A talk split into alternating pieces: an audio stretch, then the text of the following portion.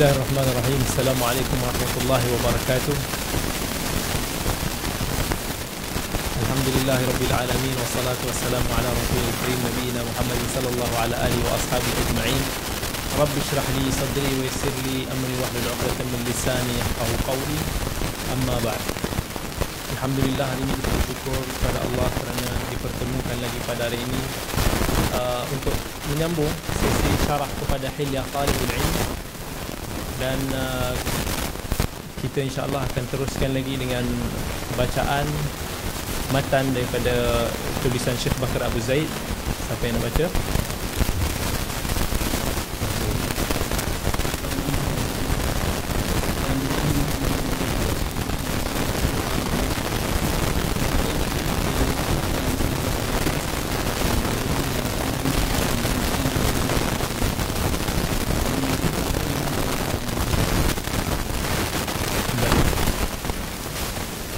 Dalam matan kali ini Syekh Bakar Abu Zaid menekankan tentang aspek satu antara salah satu etika dan sikap yang perlu ada bagi setiap talibul ilm, bagi setiap penuntut ilmu ialah kita perlu mempunyai sifat qanaah dan zuhud.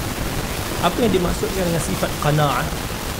Qanaah ni adalah satu sifat yang mana kita sentiasa merasai diri kita cukup dengan apa yang Allah Azza wa Jalla telah beri kepada kita. Sebab kita tahu bahawa Allah Subhanahu wa taala dia telah menciptakan kita manusia ini berbeza-beza. Dan Allah telah tentukan rezeki setiap manusia ni berbeza-beza.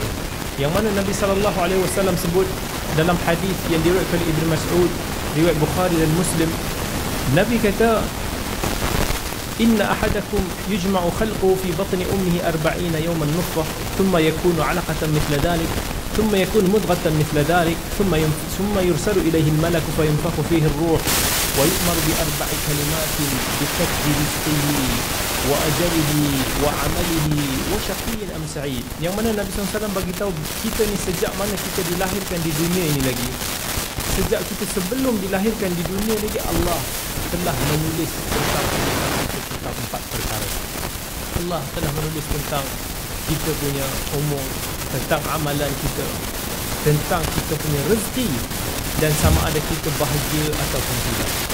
Dan rezeki Allah ni Allah dah tentukan. Allah Subhanahu Quran Allah yabsutu rizqa liman yasha'u wa yaqdir. Yang mana Allah telah menentukan setiap seorang rezeki itu yang ni luas, yang ni dikurangkan sikit dan lebihkan dalam bahagian yang lain Allah dah tentukan setiap manusia ini berbeza-beza maka sebagai seorang muslim sebagai seorang talibul ilm kita perlu ada sikap untuk nak sentiasa merasai bersyukur dan mencukupi dengan apa yang Allah telah beri jauhkan daripada sifat tamak dan inginkan apa yang ada pada orang lain Wal'iyadu kadang-kadang keinginan tersebut membawa kepada sifat hasad yang sehingga menyebabkan kita ingin nikmat yang orang tersebut ada pada kita. Dan bila kita tamak, kita inginkan sesuatu yang ada pada orang lain, banyak keadaan sehingga kita akan merasakan bahawa sentiasa hidup kita ni tak cukup. Yang Nabi sallallahu alaihi wasallam dah sebut dalam satu hadis Hakim bin Hizam. Pernah satu satu hari dia, berta, dia dia minta kepada Nabi. Dia datang kepada Nabi sallallahu alaihi wasallam diminta Nabi ini manusia yang paling pemurah sekali apa saja orang bagi yang mana Nabi sallallahu alaihi wasallam ada Nabi akan bagi. Jadi bila mana Hakim bin Hizam pun minta dia bagi dia pun datang lagi next. Dia Nabi bagi lagi. Dia datang lagi. Dia minta kat Nabi. Nabi bagi lagi. Sampaikan Nabi sallallahu alaihi wasallam nasihat kepada dia. Innal mal hulwatun khadilah. Nabi bagi tahu sesungguhnya harta ni adalah benda yang nikmat lah mata hijau kita seronok Nabi bagi tahu ia manis soal benda ni memang orang semua suka tapi Nabi wasallam bagi tahu orang yang bersikap minta tak berhenti-henti mengharapkan pemberian daripada orang lain sentiasa Nabi bagi tahu dia bagaikan orang yang makan tapi tak kenyang-kenyang. Hadis riwayat Bukhari.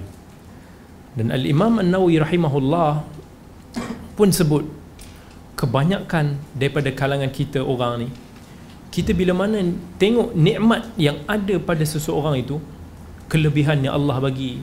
Mungkin kita tengok orang ni kaya orang ni apa sekali sekalipun dia kata mungkin orang tersebut akan menginginkan apa yang Allah bagi pada orang tu.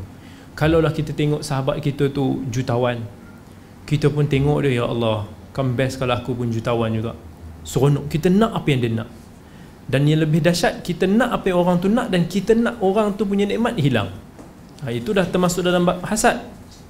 Tetapi bila mana kita mau kita tengok nikmat yang ada pada orang tu Imam Nawawi kata benda tersebut akan menyebabkan kita lupa akan nikmat yang Allah bagi pada diri kita sendiri. Kita tengok Masya Allah orang ni ada berapa juta Orang ni Masya Allah dia ada harta. Kalaulah aku kaya macam dia Mesti aku nak buat itu dan buat ini. Kita merasakan bahawa diri kita ini miskin berbanding dengan orang tu. Dan kita lupa yang Allah mengurniakan kita segala nikmat yang tak boleh diukur dengan harta benda. Yang mana kalau nak diukur dengan nilai wang ringgit sekalipun tak akan sama. Kita nak kita nak harta bernilai berpuluh juta. Tetapi tahu tak kita? Kita mempunyai nikmat yang jauh lebih berharga daripada 10 juta orang. Andai sekalipun kita sanggup tak? Orang tu kata boleh tak tuan sedekahkan kepada saya dua-dua buah pinggang? Saya bayar 10 juta. Si kita sanggup tak? Nak bagi 10 juta kita nak ambil 10 juta orang dan kemudian kita jual kita punya buah pinggang kedua-duanya. Kita tak mau sebab kita tahu derita yang akan kita tanggung jika kita tidak mempunyai kedua-dua buah pinggang. Kalau orang tu bagi tahu aku akan bagi kamu 10 juta. Kalau kamu kerat kedua-dua tangan kamu. Kita nak tak? sanggup tak? tak sanggup. Walaupun kita dapat 10 juta sebab kita tahu nikmat kesihatan yang Allah bagi kepada kita tak ada tolak tolak banding tak ada nilai. Kita tak akan sanggup sebab itulah orang yang kaya sekalipun kalaulah dah diugut dengan nyawa dia perompak datang masuk perompak dah letak pisau kat leher nak duit dia dia akan kata ambillah apa yang kau nak asalkan jangan bunuh aku. Sebab nilai nyawa yang Allah bagi kepada kita itu tak boleh diukur dengan harta benda.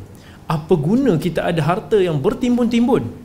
Apa guna seseorang tu dia ada harta berbilion-bilion ringgit sekalipun tetapi dia tiada nyawa untuk nak menikmati semua benda tu. Dia tak ada kesihatan nak ada semua tu. Itu yang saya pernah terjumpa dengan seorang usahawan yang Allah berkatkan rezeki dia. Allah bagi dia rezeki yang banyak dan dia orang yang banyak rajin bersedekah antara yang banyak infak. Tapi Allah uji dia dengan nikmat kesihatan yang bermacam-macam. Dia sakit buah pinggang dia sakit itu sakit ini. Setiap hari dia kena dialisis dia kena buat itu bila bila orang kata oh masya Allah tuan uh, mesti seronok kan? Bisnes besar ramai apa banyak banyak duit dan umpamanya dia kata apa guna semua duit itu saya sendiri pun tak dapat nak menikmati dia. Saya sendiri pun tak sihat. Hari-hari saya kena spend hidup dengan hospital sana dan sini.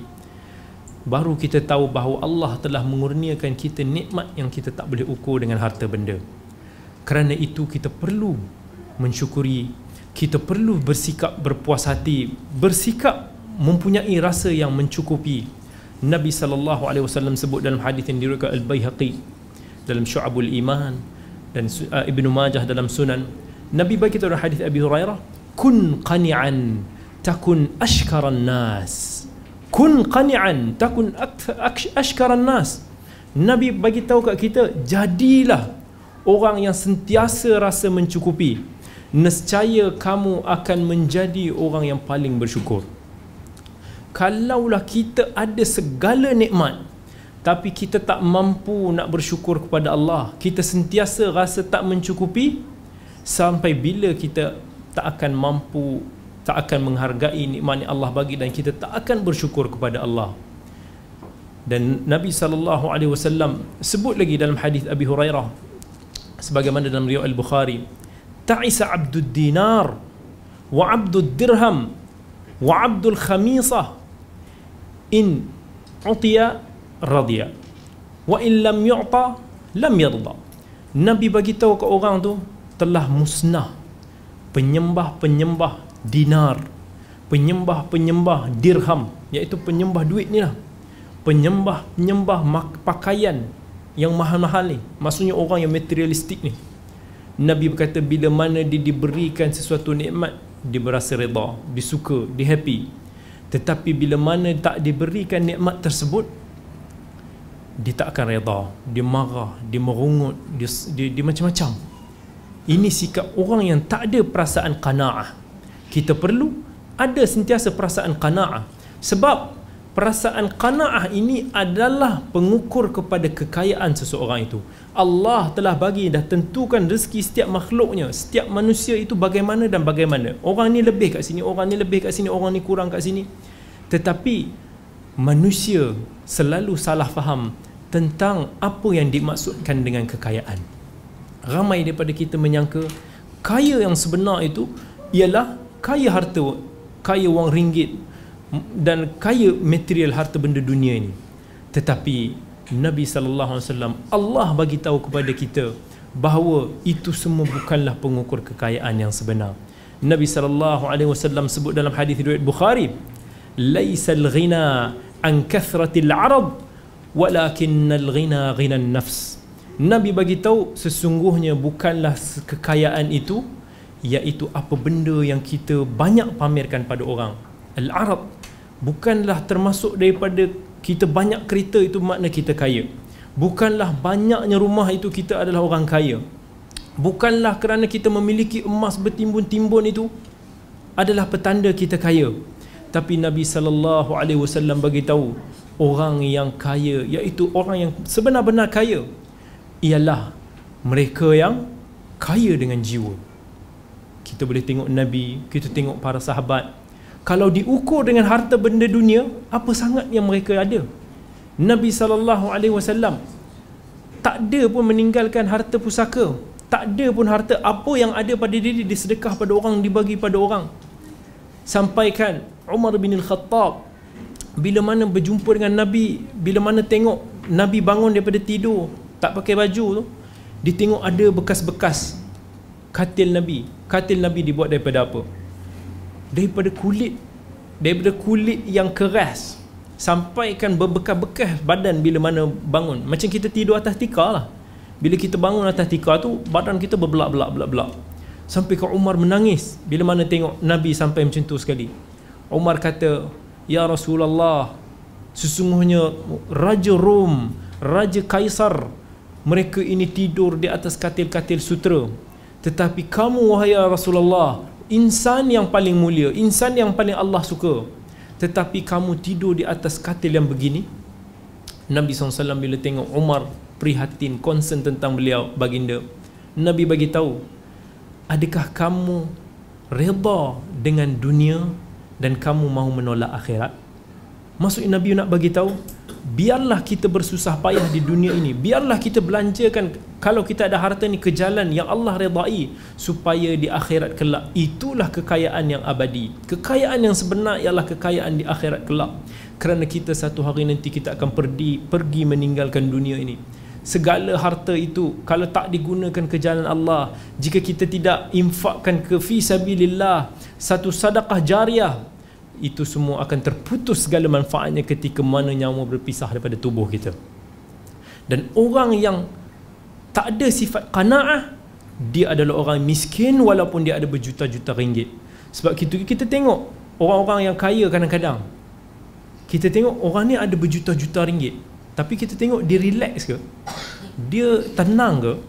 Kita tengok dia kerja lebih dahsyat ada lah kadang-kadang seharian dia bekerja sebab kan nak kumpul harta nak kumpul harta. Bimbang kadang-kadang. Saham jatuh. Duit dia hilang. Ataupun macam-macam. Dia rugi dan seumpama sampai dia kena kumpul kena kumpul kena kumpul. Sebab itu kita tengok manusia ni kalaulah kita sekarang katakan sekali orang yang bergaji 2000 dia akan kata kalaulah aku ada gaji 10000 mesti aku akan infak aku akan buat amal soleh macam tu Mungkin kita akan tanam, oh kalau lah aku gaji aku 40 ribu macam si Fulan. Oh, mesti ya boleh. Dia boleh lah nak infak. Aku gaji sikit, dia orang tu gaji besar. Kita tengok macam tu. Tapi bila mana kita sampai ke tahap tu, bila mana kita ada pendapatan sebanyak tu, kita tak mampu nak keluarkan. Kenapa? sebab kita sentiasa tamak mencari keduniaan kita tak akan rasa benda tu mencukupi bila kita dah ada 20 ribu kita beli kereta kita hutang beli rumah kita beli barang kemah kita jadi tak ada duit balik. Jadi daripada alasan kita nak infak jadi tak jadi infak. Bila kita dah ada 40 ribu kita mula suka berjoli pergi berjalan tambah lagi collection kereta. Sampai kan kita dah tak, tak ada tak ada peruntukan. Itulah bagaimana syaitan menghasut kita bagaimana syaitan mengeluarkan perasaan qanaah yang ada pada diri kita. Sebaliknya kadang-kadang kita tengok ramai ramai juga daripada orang-orang yang Allah kurniakan mereka ni nikmat harta mereka hidup dengan penuh qanaah. Mereka tak tamak tak terlalu tamak terhadap nikmat keduniaan ni. Tetapi banyak harta-harta mereka dibelanjakan ke jalan Allah. Banyak apa yang mereka telah berbakti kepada umat dan masyarakat tak ada siapa yang nampak. Dan kadang-kadang orang tak tahu pun dia ni adalah jutawan umpamanya. Kerana mereka menganggap itu bukanlah kekayaan yang sebenar. Benar apa yang Nabi sallallahu alaihi wasallam sebut innal ghina ghinan nafs. Orang yang kaya ialah orang yang kaya jiwa. Nabi SAW, para sahabat walaupun mereka tidak kaya harta tetapi jiwa mereka penuh bagaikan orang kaya. Semua orang datang apa yang ada bagi. Sampaikan Nabi dah tak ada apa dah. Sampaikan satu hadis Nabi bagi tahu kalaulah aku ada lagi apa-apa untuk aku bagi pada orang nescaya aku dah bagi. Tapi aku dah tak ada. So orang datang minta aku dah tak mampu nak bagi itulah Nabi sallallahu alaihi wasallam. Sebab tu dalam hadis Ibnu Majah Nabi sallallahu alaihi wasallam sebut man kana dunya hammahu ja'ala Allahu al-faqra baina yadayhi wa lam yu'tihi min ad-dunya illa ma kutiba lah. Wa man kanat al-akhiratu hammahu ja'ala Allahu ghinahu fi qalbihi wa atathu ad-dunya wa hiya raghimah Nabi sallallahu alaihi wasallam sebut siapa siapa yang sentiasa meletakkan dunia sebagai keinginan dia maka Allah sentiasa akan jadikan kefakiran di depan mata dia maksudnya dia akan sentiasa rasa miskin sebab dia tak cukup, tak cukup, tak cukup, tak cukup. Dah ada sejuta, nak dua juta. Dah ada juta, nak dua puluh juta. Dah ada dua puluh juta, nak satu bilion. Sentiasa tak cukup. Bila kita ada reta-reta macam tu, makin tak cukup. Sebab kita punya kehendak, kita punya hawa nafsu, kita punya syahwat tu besar. Tak mencukupi. Yang Nabi bagi tahu kita ni umpama orang yang macam ni umpama orang yang makan tak kenyang-kenyang. Sebab itulah kita sentiasa berasa miskin, kita sentiasa berasa bimbang, kehilangan harta kita, tetapi sebaliknya Nabi bagi tahu orang yang sentiasa inginkan akhirat. Walaupun dia mempunyai harta, dia tak ada mempunyai harta, tetapi Allah akan menjadikan kekayaan itu sentiasa dia rasa penuh dalam dada dia. Dia akan rasa sentiasa dia kaya sebab dia rasa mencukupi, sebab dia rasa apa yang Allah bagi ni adalah anugerah yang tidak terhingga dan Allah akan datangkan kepada dia keduniaan dengan penuh rela. Inilah sifat qanaah. Yang mana barang siapa yang mempunyai sifat qanaah ini Nabi umpamakan dia sebagai orang yang telah berjaya. Dalam hadis yang diriwayatkan oleh Imam Muslim rahimahullah, Nabi kata, "Qad aflaha man aslam wa ruziqa kafafan wa qanna'ahu Allah bima atah." Nabi SAW bagi tahu sesungguhnya Allah sesungguhnya orang yang berjaya dan telah berjaya orang yang menyerahkan diri mereka kepada Allah iaitu orang-orang Islam orang yang memeluk agama Islam dan kemudian orang yang Allah kurniakan kepada mereka ini rezeki yang mencukupi. Dan Allah qanna'ahu Allah bima atah. Dan yang mana Allah membuatkan diri orang tu sentiasa berasa cukup dengan apa yang telah diberikan oleh Allah. Inilah mafhum inilah maksud yang dinamakan sebagai al-qana'ah. Ulama-ulama dulu kerana itu kita tengok mereka ini melihat keduniaan ni hanyalah sebagai satu perahu yang dijadikan wasilah untuk mendapat kebahagiaan di akhirat kelak yang kekal abadi. Mereka ada harta, sebahagian ulama ada yang kaya raya, ada yang berharta, tetapi mereka menjadikan harta mereka ini sebagai amal salih untuk mereka lalui di dunia ini seterusnya sampai ke destinasi yang kekal abadi. Kerana itu sebagian ulama bercakap menyairkan inna lillahi ibadan futana talaqud dunya wa khaful fitana نظروا فيها فلما علموا أنها ليست لحي وطنا جعلوها لجة واتخذوا صالح الأعمال فيها سفنا yang bermaksud sesungguhnya masih wujud lagi daripada kalangan hamba-hamba Allah yang bijaksana yang telah menceraikan dunia kerana takutkan fitnah kemudian lalu bila mana melihat mereka melihat meneliti berfikir tentang keduniaan ini mereka mengatakan bahawa dunia ini tidak sesuai untuk didiami oleh manusia. Lalu mereka menjadikan amal salih mereka ini sebagai perahu untuk sampai ke tempat yang sesuai untuk kita kita diami iaitu di akhirat kelak. So bagaimana kita sebagai talibul ilm, bagaimana kita sebagai seorang muslim ingin menanam sikap qanaah, sikap sentiasa berasa mencukupi dengan apa yang telah Allah Azza wa Jal bagi. Yang pertama, kita perlulah sentiasa berusaha menahan diri daripada mengharapkan pemberian orang, meminta-minta daripada orang. Yang mana Nabi wasallam sebut bila mana telah datang orang datang minta banyak kali kat dia orang yang sama datang minta lagi orang yang sama datang minta lagi sampai kan Nabi kata aku dah tak ada apa lagi nak bagi kalau ada mesti aku akan bagi tapi aku bagi kamu satu nasihat yasta'fif yu'iffahu Allah. Wa may yastaghni yughnihi Allah. Siapa yang mampu menahan diri dia daripada sikap yang gemar mudah meminta-minta pada orang Allah akan pelihara dia. Dan sesiapa yang merasa, sentiasa merasakan diri dia cukup dirinya kaya Allah akan mengkayakan dia. Allah akan membuatkan dia berasa sentiasa kaya iaitu sikap qanaah yang dimaksudkan. Kerana itu bila mana kita tadi kita sebut tentang hadis Hakim bin Hizam bila mana Nabi tegur dia asyik sikap meminta-meminta tu bila mana Nabi dah tegur dia dia insaf. Selepas daripada teguran itu dia berjanji pada diri dia tidak akan mengharap meminta daripada orang-orang yang lain lagi. Sampai kan bila mana Nabi wasallam wafat datangnya zaman Abu Bakar As-Siddiq radhiyallahu an bila berlaku peperangan harta-harta agihan rampasan perang hendak diagihkan hakim antara orang-orang yang dapat harta ni. Tetapi dia tak mau ambil. Dibiarkan sampailah ke zaman Umar bin Al-Khattab dapat harta rampasan perang. Dan yang sepatutnya dibahagikan juga ada bahagian untuk hakim. Tapi dia tak mau ambil.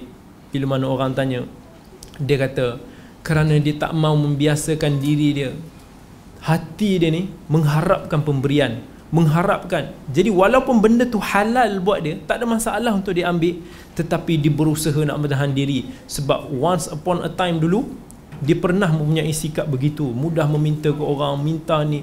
Tetapi bila mana Nabi tegur dia berazam untuk dia tidak minta lagi pada orang. Kerana itu dia tak mau hati dia berubah bila mana orang bagi walaupun harta tu halal bagi dia tapi dia tak mau. Sebab dia takut nanti dia terbiasa mengharap dia mengharap mengharap dan dia mengharap pemberian daripada orang. Sahabat radhiyallahu anhum ajma'in bila mana berbaiah kepada Nabi sallallahu alaihi wasallam antara yang mereka baiah Allah yas'alun nasa syai'a iaitu mereka berjanji kepada nabi untuk mereka tidak meminta apa-apa daripada kalangan manusia. Apa meminta daripada manusia maksudnya meminta sedekah mengharap itu dan ini. Dan sebahagian daripada para sahabat disebabkan terlalu strict untuk nak berpegang kepada bai'ah tersebut sampaikan mereka mengatakan bila mana satu hari itu dia orang naik unta tiba-tiba tali cemeti tu jatuh terjatuh. Dia teringat dia tak nak minta orang apa-apa.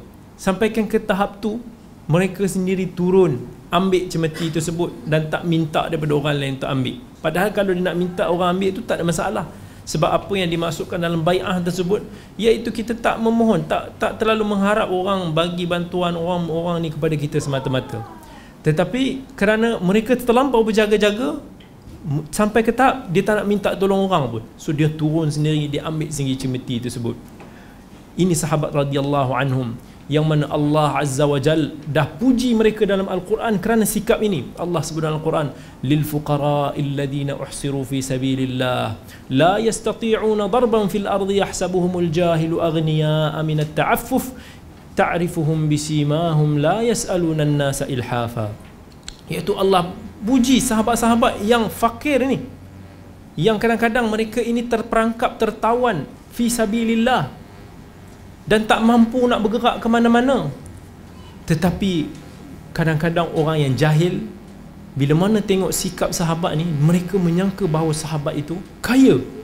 Kerana seolah-olah relax tak ada minta apa-apa tak ada mengharap apa-apa. Yahsabuhumul jahilu aghniya aminat ta'affuf. Mereka merasakan orang-orang jahil ni rasa sahabat ni kaya.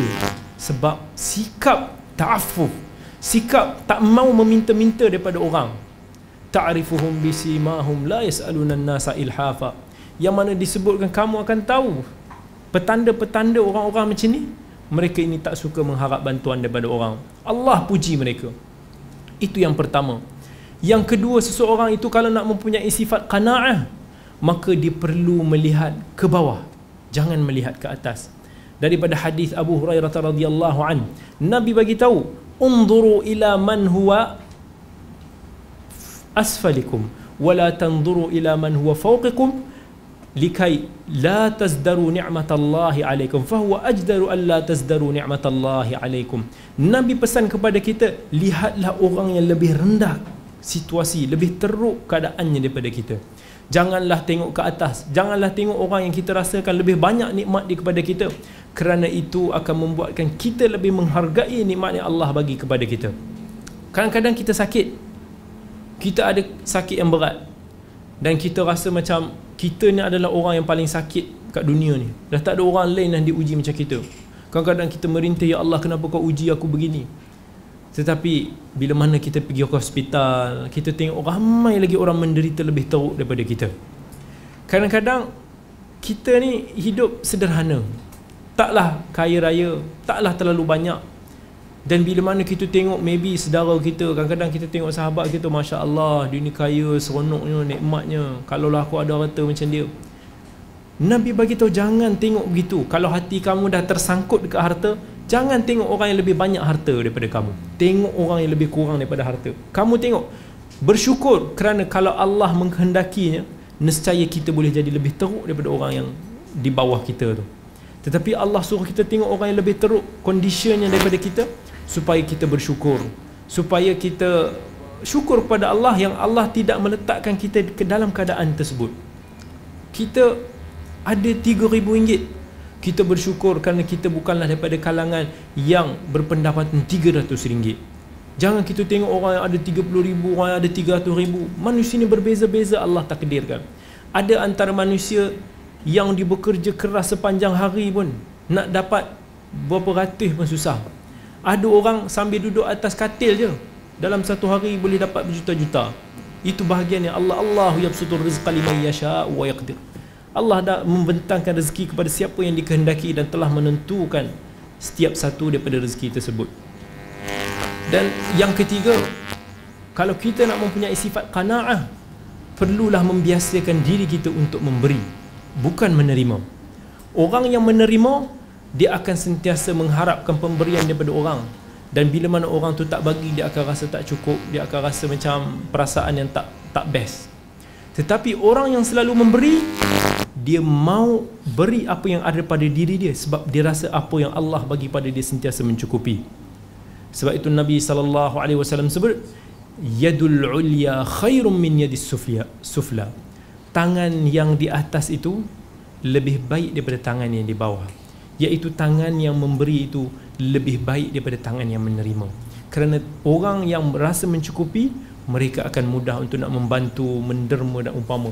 Tetapi orang yang tak merasai dirinya mencukupi, walaupun dia mempunyai berpuluh-puluh ribu ringgit sekalipun, dia tetap tak akan rela duit itu dikeluarkan daripada diri dia.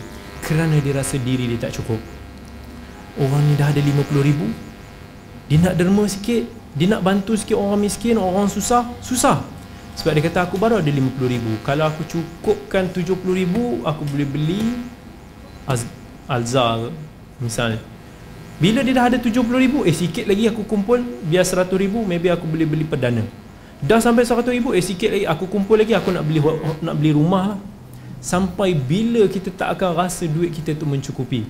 Kerana itu biasakan diri kita untuk memberi walaupun kita miskin walaupun kita sederhana walaupun kita kaya tetapi bila mana kita sentiasa biasakan diri kita memberi insya-Allah Allah akan beri kita sifat qanaah. Dan yang seterusnya penulis Bakar bin Abu Zaid menekankan kepada kita supaya kita mempunyai sikap zuhud. Zuhud ialah maksud dia apa? Zuhud bermaksud kita sentiasa menahan diri orang kata kita menahan diri daripada perkara-perkara yang tidak memberi manfaat kepada kita di akhirat kelak. Warak pula kita menahan diri kita daripada melakukan perkara-perkara yang memudaratkan kita di akhirat kelak. Ada beza antara zuhud dan warak. Mana yang lebih baik zuhud atau warak? Zuhud atau warak? Zuhud. Sebab zuhud ni benda tersebut boleh jadi harus. Boleh jadi tak berdosa pun buat kalau kita nak buat tu. Tetapi kita meninggalkan perkara tersebut kerana kita rasa perkara tersebut tidak memberi manfaat kepada kita di akhirat. Misalnya sebahagian permainan sebahagian aktiviti keduniaan kadang lah benda tu tak salah untuk kita buat. Tapi some orang dia kata daripada aku spend benda yang mungkin tak memberi manfaat kepada aku di akhirat. Baik aku spend kepada perkara yang yang memberi pahala memberi kebajikan kepada aku saham di akhirat nanti. Tetapi warak ni ialah kita menahan diri daripada perkara-perkara yang memudaratkan. So kita tak cuba nak elak daripada buat perkara-perkara haram cuba nak elak daripada buat perkara-perkara makruh itu adalah warak. Maka definitely zuhud itu lebih baik daripada warak. Teruskan baca diriwayatkan dari Imam Syafi'i bapa dua atau empat hijrah rahimahullah bahawa jika manusia diwasiatkan agar datang kepada orang yang paling berakal tentulah orang itu akan ditunjukkan kepada ahli surga. Apa sebab apa Imam Syafi'i sebut kalau orang yang zuhud ni adalah orang yang paling berakal orang yang paling bijak orang yang paling pandai. Of course apa yang disebut oleh Imam Syafi'i rahimahullah ni bukan secara mutlak. Tetapi kebiasaannya orang yang zuhud dengan pengertian zuhud yang sebenar-benarnya setiap tindak tanduk mereka ni akan fikir apakah benda yang aku buat ni haram? Adakah apa yang aku buat ni boleh dibuat ataupun tak? Disentiasa berhati-hati. Takut terjebak dalam perkara-perkara yang haram. Takut terjebak dalam perkara-perkara yang syubha yang sama-sama yang dia tak tahu benda ni haram ataupun harus. Maka inilah sikap zuhud. Orang yang selalu berfikir macam tu itulah orang yang paling bijak sebagaimana yang disebut oleh Imam Syafi'i. Sebab kita bijak dalam menentukan apa yang baik buat kita di dunia dan di akhirat. Sebaliknya orang yang tak berfikir macam tu yang tak zuhud yang tak mengambil berat tentang halal haram orang ni bukanlah orang yang bijak. Kerana dia akan mencampakkan diri dalam lembah kebinasaan. Kalau anak kita ni misalnya di dunia ini dari segi ukuran dunia kalau kita tengok dia rajin belajar dia study elok-elok smart untuk nak score untuk exam kita akan kata anak kita ni pandai. Dia rajin belajar dia pandai. Dia tahu hala tuju dia. Dia career dia nak jadi apa dah apa. Begitu juga dengan akhirat. Orang yang pandai ialah orang yang tahu hala tuju dia ke mana di akhirat nanti dan di mana dia nak letakkan tempat dia di akhirat nanti. Adakah dia mau letakkan tempat dia di syurga? Adakah dia mau letak di tingkat tertinggi syurga Adakah dia mau letakkan tempat dia di neraka? Adakah dia mau masuk neraka dulu kemudian baru ke syurga? Itu pilihan masing-masing. Bila mana ia pilihan masing-masing, kita perlu selalu muhasabah diri kita. Orang yang selalu muhasabah adalah orang yang paling bijak kerana dia sentiasa berfikir di mana salah silap dia untuk dibaiki. Tetapi, kenapa saya kata kalam Imam Syafi'i ini bukan mutlak begitu? Kerana jika orang tu memahami zuhud ni dalam dengan pengertian yang salah, maka dia tak akan jadi bijak dia akan jadi stupid. Sebab kadang-kadang orang fikir zuhud ni apa? Zuhud ni eh kalau di jalan baju mesti koyak.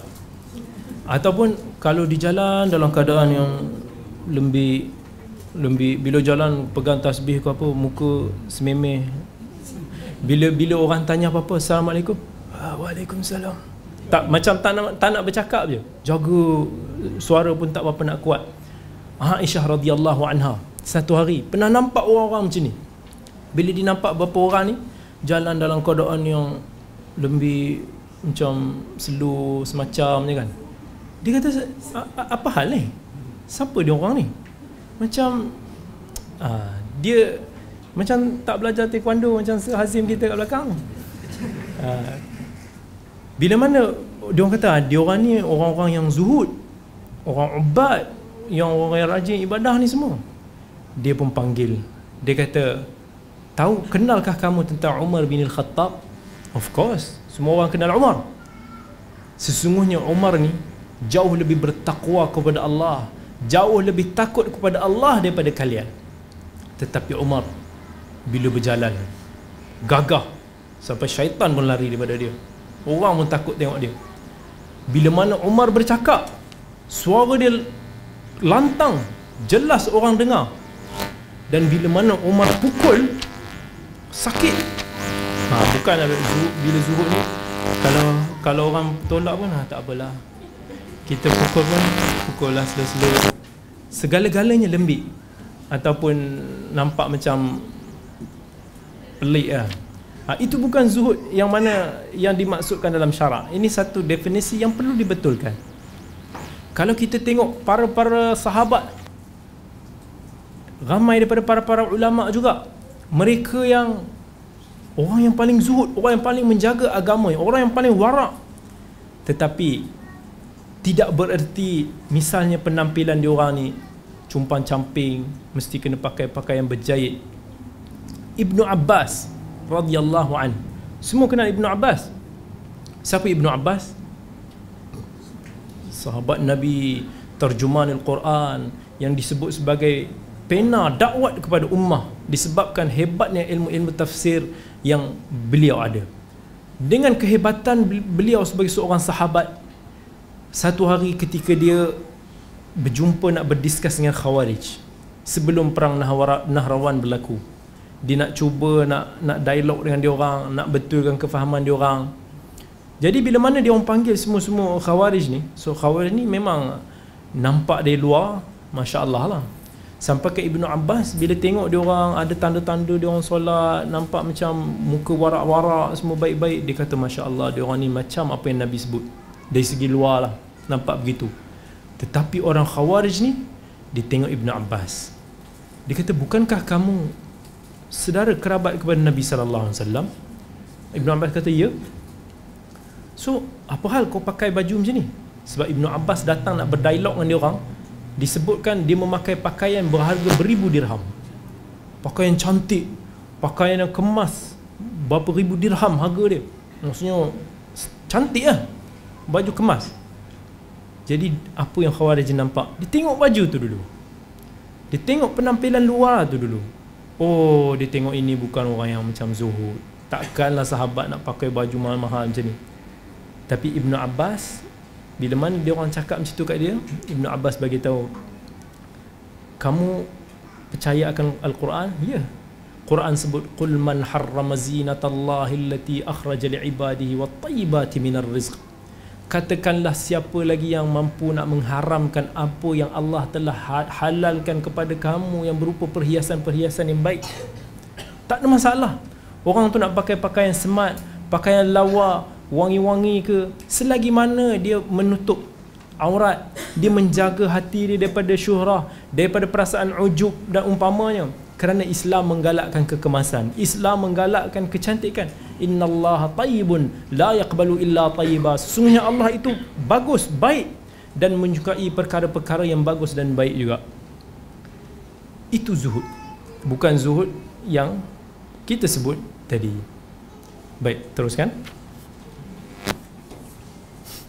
dari Muhammad bin Hasan Al-Syaibani wafat 1989 Hijrah rahimahullah dikatakan kepadanya tidakkah anda ini menulis buku dalam masalah tersebut? Dia menjawab aku telah menulis buku mengenai jual beli.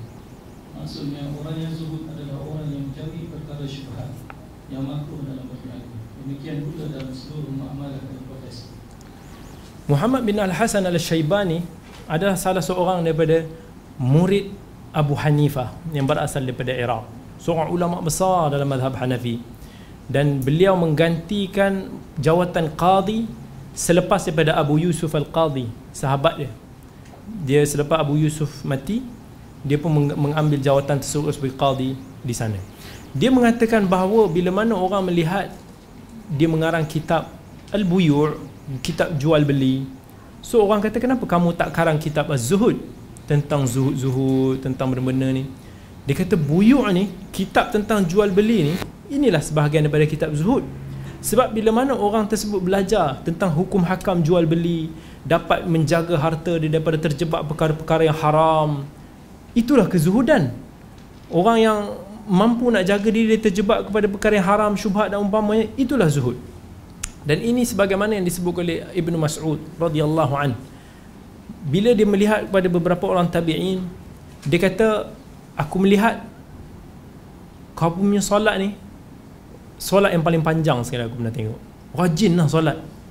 Korang ni pula banyak berjihad banyak berperang fi sabilillah. Tetapi kamu tahu tak kenapa walaupun begitu kamu tak akan dapat menandingi sahabat pahala sahabat? Kerana Ibnu Mas'ud bagi tahu sebab sahabat ni dia lain dia orang yang zuhud akan dunia.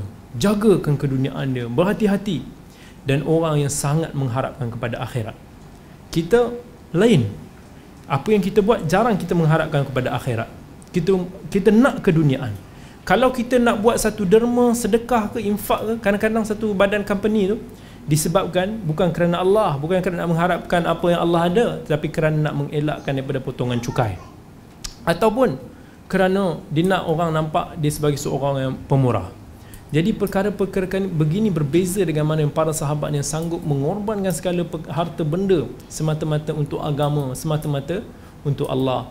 Dan Al-Hasanul Basri rahimahullah dia bagi tahu orang yang faqih. Ha, orang yang faqih yang sebenar-benar faqih. Faqih ni dibagi dia dia kata bukan sekadar orang yang hebat mahir dalam ilmu-ilmu fiqh, ilmu-ilmu agama ni tak. Tapi dia kata orang yang faqih ialah orang yang zuhud dalam keduniaan, orang yang betul-betul kejar akhirat, orang yang celik agama dan orang yang ibadah di sentiasa berterusan. Empat ciri ni kalau ada pada seseorang itu barulah dia layak digelar sebagai faqih. Kalau tak kita pandai saja tetapi kita tak ada sifat zuhud, kita tak ada akhlak, kita tak ada ibadah, ibadah kita sikit itu bukanlah faqih yang sebenar. Kerana dia mungkin faham tentang ilmu tetapi dia tidak faham bagaimana nak menggunakan ilmu tersebut kepada perkara-perkara yang boleh memberi manfaat kepada dia. Teruskan. Wajib atasnya untuk hidup secara wajar namun tidak terhina di mana ia bisa menjaga diri dan orang yang menjadi tanggungan serta tidak pernah mendatangi tempat-tempat kehinaan dan kerendahan. Guru kami Muhammad Amin Al-Syankiti yang wafat pada tanggal 17 Zulhijjah 1393 Hijrah adalah seorang yang minimalis dalam masalah dunia. Aku telah menyaksikan yang tidak mengetahui jenis mata uang.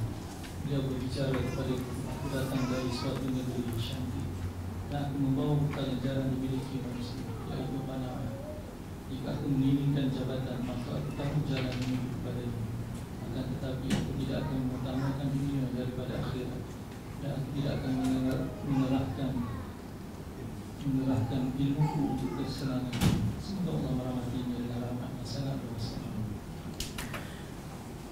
Syekh Bakar Abu Zaid dia menceritakan tentang seorang tokoh ulama yang disegani. Syekh Muhammad bin Al-Amin Al-Shanqiti orang-orang yang mungkin veteran-veteran kita dulu mungkin kenal. Syekh Muhammad bin Al-Amin Al-Shanqiti adalah seorang syekh yang besar lah guru kepada Syekh Uthaymin, guru kepada ulama-ulama besar pada zaman dulu. Penulis kepada kitab Adwa'ul Bayan yang mana kalau kita baca kitab-kitab Adwa, kitab-kitab penulisan Syekh Amin Syangkita kita akan tengok masya-Allah dia ni genius. Orang yang dia boleh petik Al-Quran tu macam-macam tu je dia nak ambil daripada mana dia mau. Bila mana dia berhujah dengan orang, Quran ni, Quran ni, ayat ni, ayat ni. Senang. Kitab Adwa'ul Bayan antara kitab yang wajib untuk kita baca. Memperlihatkan tentang kebijaksanaan, kedalaman ilmu beliau dalam bidang tafsir. Syekh Muhammad Al-Syanqiti didatang daripada satu tempat Syangkit, iaitu di Mauritania. Mauritania ni adalah satu negara yang terkenal sebagai orang-orang ni hebat bab-bab ingat ni. Bab-bab hafalan ni Masya Allah super. Jauh beza banding kita. Kalau kita tengok ke masyarakat kita ni, berapa peratus, berapa ramai orang yang hafal Quran dalam society kita. Berapa kerat ya kan? mungkin satu peratus mungkin tak sampai pun satu peratus orang yang hafal Quran even orang yang kita hantar pergi hafal Quran tu pun at the end tak ingat Al-Quran juga. Berapa ramai? Daripada mungkin orang yang hantar kat sekolah tu seribu orang uh, student tahfiz yang ada dekat sekolah tu mungkin 10 orang je betul-betul pegang Al-Quran yang betul-betul ingat. Tetapi di Syangkit Mauritania macam mana yang dibagi tahu oleh sahabat saya yang juga daripada sana dulu masa belajar orang orang Mauritania ni level dia level masyarakat hafal Quran. Maksudnya itu low level lah. Orang yang hafal Quran ni macam biasa tak ada apa-apa. Sebab semua hafal. Perempuan hafal lelaki hafal budak-budak. Daripada budak-budak semua hafal. Itu lumrah rutin. Daripada kecil itu didikan dia. Umur 9 tahun dah start hafal hadis. Hafal muwatta hafal sunan. Kepala dia orang ni dah biasa menghafal. Sampai kan sebahagian masyayikh-masyayikh kami dulu orang kata dia ni telan buku. Maksudnya dia bukan hafal hadis je. Dia hafal syarah kepada hadis. Contohnya wallahu alam pernah dikhabarkan orang kata syekh ni hafal fathul bari. Kita rasa biar benar. Hafal fathul bari. Kalau hafal hadis sahih bukhari itu boleh percaya hafal fathul bari. Tapi dia orang kata kat sana dah macam hafal kitab-kitab ni biasa. Hafal tafsir Ibn Kathir. Ha, kita kata apa hal tafsir Ibn Kathir nak kena hafal? Kalau hafal Quran tak boleh juga. Tapi bagi dia benda tu normal. Sebab tu kita tengok ulama-ulama syangkit bila mana dia dia mengulas satu isu tu Masya Allah macam seolah-olah buku ni ada kat sini ada kat sini dia peti-peti pap pap pap pap pap. Tengok Syekh Muhammad Alamin Syangkiti siapa kenal? Tengok Syekh Muhammad Mukhtar Syangkiti yang mengajar fiqh di Masjid Nabawi. Salah seorang hayah ulama besar anggota ulama besar di Arab Saudi. Kita tengok lagi misalnya Syekh Dudu. Boleh tengok kat YouTube klip-klip dia. Seolah-olah bila dia bercakap tu Quran sini, hadis sini, syair sini, kalam ulama sini macam macam dia pilih-pilih. Itu Allah bagi kelebihan memori. Tapi kena usaha. Bukannya benda tu sebab dia orang Mauritania, orang Syangkit, dia tiba-tiba dah pandai. Tidak. Tapi sebab itu lumrah apa benda yang dia dah usaha daripada kecil. Jadi dia nak bagi tahu Syekh Amin Syangkiti ni dia datang daripada Syangkit datang ke Mekah di sana dia menetap di sana sampai dia mengajar di Universiti Madinah dan menjadi tenaga pengajar di Masjid Nabawi diangkat sebagai uh, ulama besar di sana. Syekh Syangkit ni dia bagi tu orang kalau tengok Syekh Syang, Muhammad Amin Syangkiti ni tak nampak dia macam ulama. Tak nampak. Sebab kita kalau imagine kalau ulama ni macam mana? Pakai serban kemas pakai jubah kemas jalan ke letak selepang whatever lah. Tetapi Syekh Amin Syangkiti ni dia orang bagi tahu sampai kan eh, Syekh Uthaymin pun cerita Syekh Syangkiti ni dia bagi tahu kalaulah aku nak gunakan ilmu yang aku ada ni untuk mengenyam jawatan nescaya aku akan dapat. Aku tahu jalan dia. Maksudnya dia bukan nak benda-benda tu. Dia belajar ilmu dia semua bukan untuk nak jawatan. Dia kata kalaulah aku nak nak apa saja boleh dapat tempat dia. Ilmu yang dia ada tu orang respect dia orang hormat dia pengaruh dia ada. Tapi dia tak mau benda tu. Seorang murid kepada Syekh Uthaymin dan juga Syekh Syankiti at the same time Ah, nama dia tak silap Syekh Walid Az-Zubairi. Dia bagi tahu satu hari ketika kami belajar dulu di Riyadh Syekh Muhammad Amin Syangkiti guru yang nak mengajar kat situ. Dia kata bila mana guru kami Syekh Syangkiti masuk tu kita orang tengok dia what? Biar benar ni ulama yang orang duk sebut-sebut. Tak nampak penampilan ulama tu. Sebab apa? Dia datang serban macam badawi. Jenis ikut jenis tu je. Baju dia jenis yang Syekh Amin ni kebetulan dia jenis yang tak suka nak mementingkan sangat penampilan. Apa yang mudah bagi dia ala kadar je. Dia pakai macam tu. So orang nampak dia lebih kepada dia ni orang Arab Badawi ke apa ni? Dengan gelap-gelapnya. Dengan jalan tak nampak macam gahnya. Dia kata kami tengok ini takkanlah Syekh Syangkiti yang famous tu. Tak nampak langsung rupa-rupa macam orang hebat. Tapi dia kata tiba-tiba dia terfikir bukan ke Syekh Abdul Rahman As-Sa'di seorang ulama besar ketika itu juga pernah duduk belajar dengan Syekh Amin Syangkiti bukan ke fulan fulan fulan fulan ulama-ulama besar yang yang hidup pada zaman ni semua pernah belajar dengan Syekh Syangkiti takkanlah dia ni tak hebat. Bila mana Syekh Syangkiti mengajar orang kata jangan don't judge book by its cover. Bila mana dia mengajar Masya Allah dia kata macam permata yang penuh dengan fawaid, penuh dengan faedah-faedah yang ber, ber, berharga. Sampaikan kami mengambil faedah yang banyak daripada kata-kata dia, daripada akhlak dia, daripada pertuturan dia, daripada ilmu yang dia ada. Masya Allah. itu kelebihan Syekh Muhammad Amin Al-Syanqiti tapi bukan bermakna kita semua kena selekeh macam tu kena berpenampilan macam tu itu preference masing-masing ada sebahagian ulama yang dia tak dia tak pentingkan penampilan dia sangat biarlah apa orang nak kata-kata lah. Macam Abu Daud. Abu Daud As-Sijistani yang mengarang kitab Sunan dia pakai dia pakai baju dia dia jahit sengaja jahit lengan sebelah baju dia besar. Orang nak apa pasal baju lengan sebelah besar? Sebab dia kata aku nak letak buku dalam ni. Masa aku pegang senang nak jalan. Biarlah orang nak kata buruk ke hodoh ke apa dia, dia jenis tak kisah.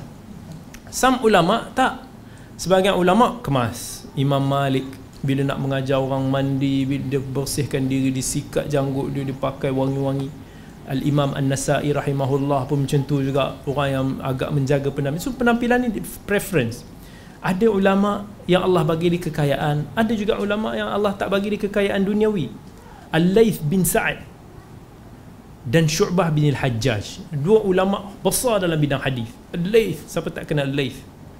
Al-Laith bin Sa'ad dia antara ulama hadis fiqh yang besar pada zaman dia dan at the same time Allah bagi dia kekayaan.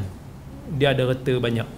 Sampai kan pernah sekali diukur dia punya dia dia ukur nilai baju dia dia punya cincin yang dipakai penampilan dia tu.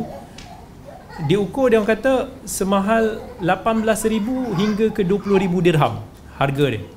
Maksudnya branded lah. Memang kaya tapi Syu'bah bin Al-Hajjaj seorang ulama besar juga. Ulama besar. Sebaliknya juga walaupun dia hebat dalam bidang hadis dia orang semua kenal Syu'bah bin Al-Hajjaj tetapi bila mana orang kuku tengok dia punya barang-barang tak tak sampai kepada 18 dirham hingga ke 20 dirham. Betapa miskinnya dia. Dia lah yang mengatakan man talabal hadis aflas. Syu'bah yang kata siapa yang belajar hadis ni akan miskin sebab dia duduk spend duit dia banyak sangat untuk belajar. Laith pun spend juga. Sebab Laith bin Sa'ad walaupun dia kaya tapi orang kenal dia sebagai ulama yang rajin bersedekah ulama yang rajin bagi infak pada perkara yang baik. Tetapi berbeza. So bukanlah bererti yang yang yang penampilan sedemikian tak bagus penampilan sedemikian tak bagus. Dia berbeza antara manusia preference keutamaan antara seorang dan seorang yang lain. Kerana keutamaan yang lebih penting daripada itu ialah ilmu dan taqwa inna akramakum indallahi atqakum. Sesungguhnya di sisi Allah itu orang yang diam, yang paling mulia adalah orang yang bertakwa. Kerana itu Allah sebut lagi dalam hadis eh, Nabi SAW sebut dalam hadis Abi Hurairah Inna Allah la yanzuru ila ajzamikum wala ila suarikum walakin yanzuru ila qulubikum wa a'malikum. Nabi bagi tahu dalam hadis sahih Muslim sesungguhnya Allah tidak melihat kepada rupa paras kamu tidak melihat kepada jis, jasad kamu tetapi Allah lihat pada hati kamu dan lihat pada amal kita amalan kita. Itu yang penting di sisi Allah. Berbeza dengan kita masyarakat kita kebanyakan hari ini kita melihat kepada suarikum wa ila ajsamikum. Tengok kepada rupa tengok kepada penampilan first. Ilmu takwa amalan tu belakang kira. Yang tu tak kisah. Tetapi yang penting kita nak kata dini ulama mesti dia kena rupa ulama. Nak tengok dini baik mesti kena rupa dia kena baik kalau orang tu nampak macam rock sikit, rocker sikit dah mula kita sangka bahawa ni, ni mesti tak solat ni. Padahal kadang-kadang kita tak tahu di malam hari dia berdoa tu Allah terima doa dia. Mungkin dia bangun malam kita tak tahu sebab itu bukanlah pengukur dia. Tetapi masyarakat kita jenis yang suka judge daripada luar. Yang mana cita rasa dia begitu, begitulah. Ini muka orang soleh sikit. Oh ni nampak kadang-kadang berjanggut, kadang-kadang berpakaian jubah.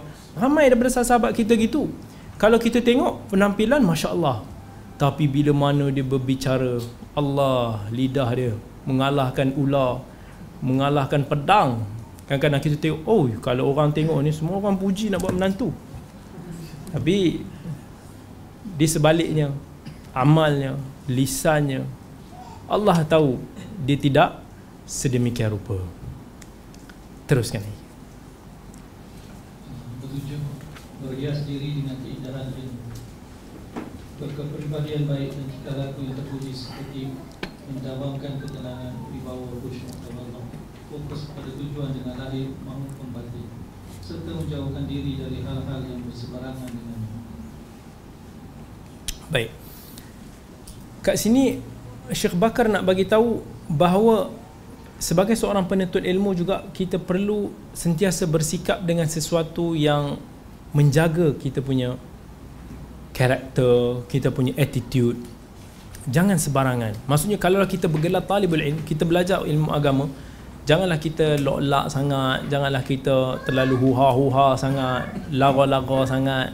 Sampaikan kadang-kadang perkara tersebut boleh mematikan hati kita. Teruskan lagi.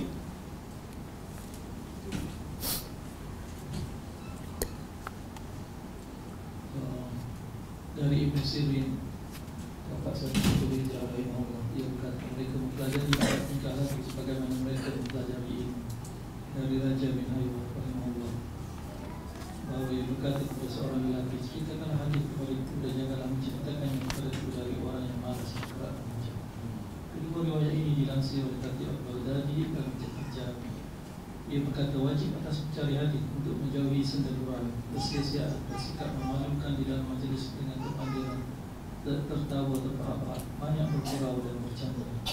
Hal demikian hanya boleh dilakukan sesekali saja dalam porsi yang sedikit dan tidak keluar dari batasan etika dan cara mencari. Ada bercanda dan belakang yang terus menerus mengembang kemarahan maka itu adalah kecil terlalu banyak bercanda dan tertawa akan menurunkan wibawa dan menghilangkan kasih. Ibn Sirin rahimahullah bagi tahu kat kita tentang kita mempelajari adab talibul ilm. Yang mana kita tengah belajar sekarang ni lah. Ibn Sirin kata kanu yata'allamun al-huda kama yata'allamun al-ilm. Sesungguhnya para ulama sebelum kami ni dulu belajar tentang adab sikap-sikap penuntut ilmu ini sama sebagaimana mereka menuntut ilmu macam hari ini kita tengok berbeza orang ramai nak belajar ilmu tetapi tak ramai tak ramai yang gemar nak mempelajari adab. Sikap apa yang perlu ada attitude sebagai talibul ilm sebagai seorang penuntut ilmu. Sebab itu hari ini bila mana kita rasa kita dah pandai sesuatu isu tu kita dah mula tahu sikit tentang satu-satu perbahasan tentang dalil dan itu dan ini kita sampai ke tahap tak ada adab. Kadang-kadang dengan guru kita sendiri kita sanggup berlaku biadab. Kerana kita rasa dalam bab tu kita lebih pandai daripada dia. Kita lebih cerdik daripada dia. Kita ada hujah yang lebih daripada dia. Kita tak belajar tentang adab talibul ilm. Ini yang menyebabkan banyak musibah-musibah yang berlaku di kalangan penuntut ilmu hari ini.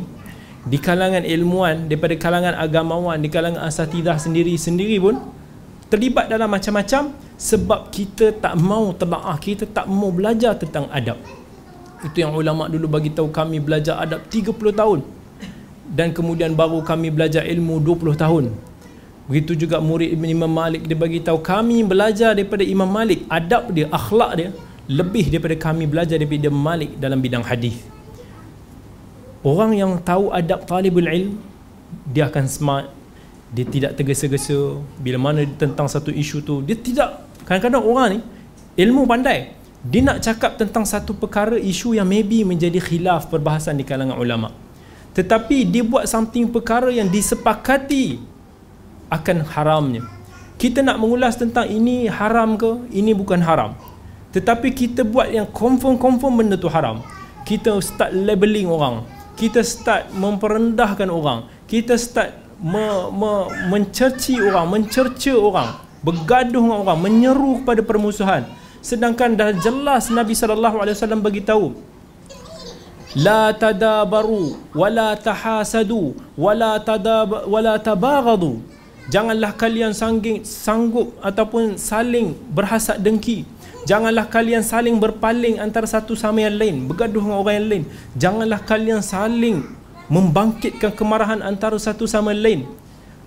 Nabi SAW bagi tu kafa bil mar'i ithman ayyah kira akhahul muslim cukuplah bagi seorang itu akan dosa jika dia sanggup nak me- mencemuh memperendah-rendahkan saudara seagama dia itu beza dia kita bila mana kita rasa diri kita pandai tapi kita tak ada adab ketika itulah ternampak sifat-sifat benda yang tidak baik. Mungkin betul kita pandai. Mungkin apa yang kita cakap tu betul. Tetapi mudarat yang kita bawa tu kadang-kadang lebih besar. Kita membawa kepada perpecahan sesama ikhwah. Kita membawa sampai ke tahap me, me, me, mengambil hak-hak seorang saudara kita sebagai seorang muslim. Itu banyak yang kita kita abaikan. Orang yang ada talibul ilm kadang-kadang tak semestinya dia tahu akan satu perkara tu dia perlu bercakap. Kalaulah dia cakap tentang perkara tersebut boleh membawa mudarat yang lebih besar lebih baik dia diam. Lebih baik dia tunggu. Kerana tak semestinya benda tu sesuai untuk diucapkan pada masa-masa tertentu orang yang ada talibul ilm yang belajar tentang talibul ilm dia akan lebih berhati-hati dia akan lebih cermat dia akan lebih bijak. Dan itulah apa yang kita belajar hari ini. Apa yang kita belajar setiap hari Rabu ni untuk kita nak betulkan attitude kita sikap kita nak betulkan benda-benda tu sebelum kita jadi pandai. Apa guna kita jadi pandai? Kita faham kita hebat dalam bidang hadis kita faham dalam bidang fiqh kita faham dalam bidang akidah sekalipun. Tetapi kalau kita tak ada adab kita tak ada akhlak attitude selama mila apa kita punya message dan dakwah itu tak akan dapat disampaikan dengan tahap yang baik tetapi kita tengok Nabi sallallahu alaihi wasallam terkadang dia mampu berdakwah orang dengan akhlak dia. Terkadang dia mampu dakwah kepada orang dengan sikap dan dengan ilmu yang dia ada. Kadang-kadang orang tu beriman sebelum Nabi bagi tahu dia Nabi ajar kepada dia tiada Tuhan melainkan Allah dan aku adalah Rasulullah. Dan orang itu tengok sikap Nabi, dia kata orang yang macam ni mesti orang yang benar, orang yang tak tipu. Kita nak ada sifat-sifat adab talibul ilm sebagaimana kita menuntut ilmu-ilmu yang lain. Kalau kita ada sikap-sikap itu insya-Allah kita akan berjaya dan kita akan lebih terpelihara. Janganlah jadi orang yang nak menyeru orang kepada sunnah tetapi hakikatnya kita telah meninggalkan sebahagian besar daripada sunnah yang lain yang kadang-kadang lebih utama daripada apa sunnah yang kita nak seru tersebut. Wallahu ta'ala alam. insya Allah kita sambung lagi pada sesi yang akan datang. Wa sallallahu ala sayyidina Muhammad wa ala alihi wa sahbi ajma'ina walhamdulillahi rabbil alamin.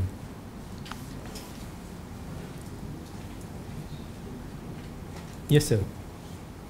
Apa, um, kalau kita buat satu kebaikan dan betul kita pamerkan kebaikan tu. Hmm.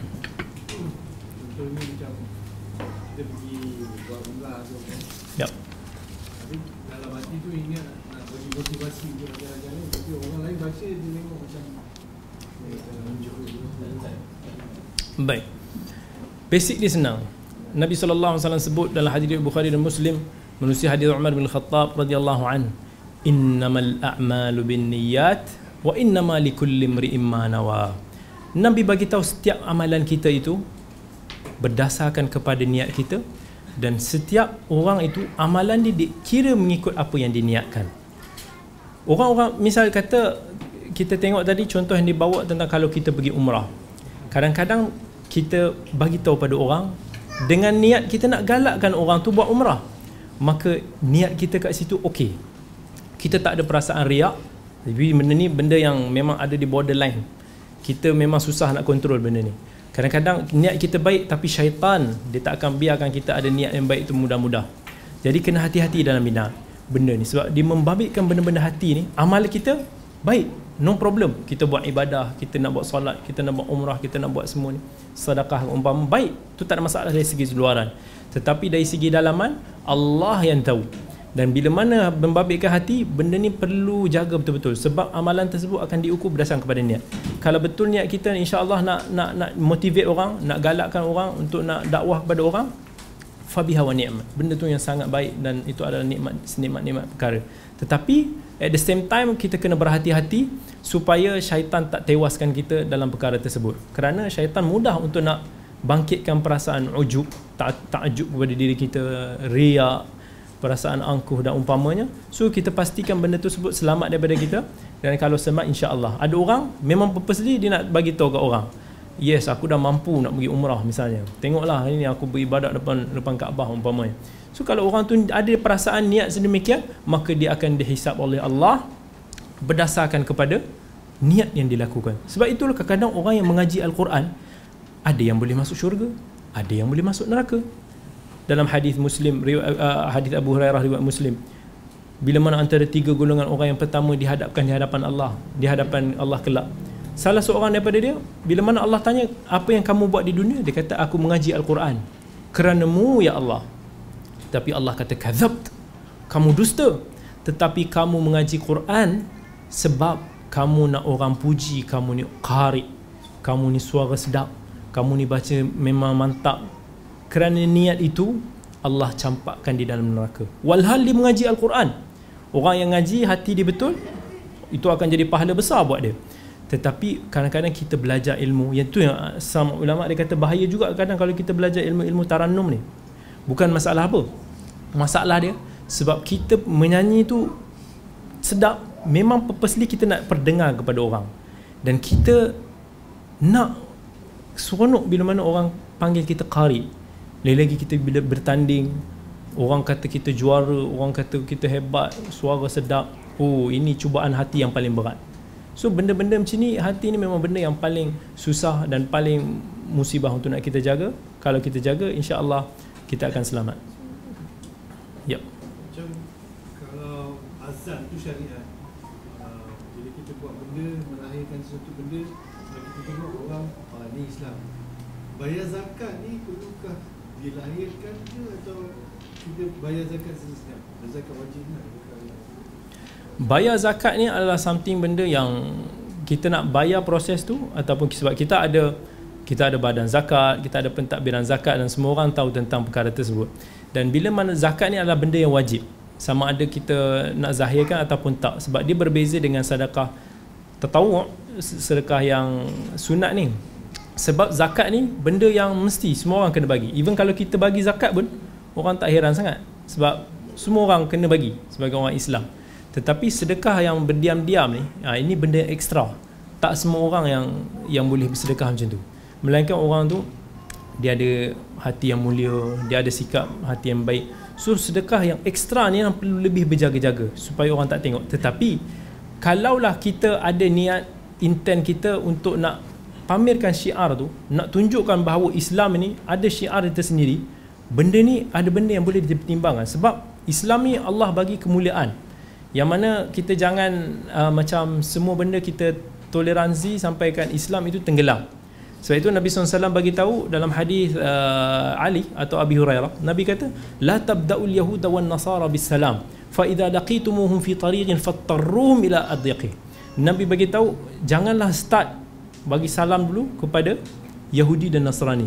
Bukan tak boleh sebut perkataan yang baik tak. Tapi sebab salam ni dia bagi tahu antaranya lafaz welcome yang special untuk orang Islam. So jangan mudah-mudah kita macam start bagi salam pada orang kafir untuk nak seolah nampak macam dia orang ni lagi hebat daripada kita. Dan Nabi bagi tahu fa idza laqitumuhum fi tariq. Kalaulah kamu jumpa mereka ini iaitu yang para ulama sebut orang-orang khususnya orang kafir yang menentang Islam. Yang ada permusuhan terhadap orang Islam fattarruhum ila adyaqih desaklah dia sampai ke tepi jalan. Maksudnya jangan biarkan orang-orang yang musyrik ni yang yang melawan Islam ni seselamba je jalan tengah-tengah jalan tolak-tolak orang-orang Islam lagi. No. Sebagai orang Islam kita ada izzah kita ada kemuliaan kita juga ada gah yang perlu kita jaga. Nak bertoleransi itu ada batas jangan sampai dia mengorbankan syiar agama Islam yang wajib untuk di, macam azan. Kalau ada orang non Islam yang mempertikaikan azan suruh dipadamkan azan ketika itu kita cakap no. Toleransi kita kat situ ada batas dia. Sebab kita tempat orang Islam lainlah kita bukan country yang majoritinya umat Islam. Begitulah. Wallahu alam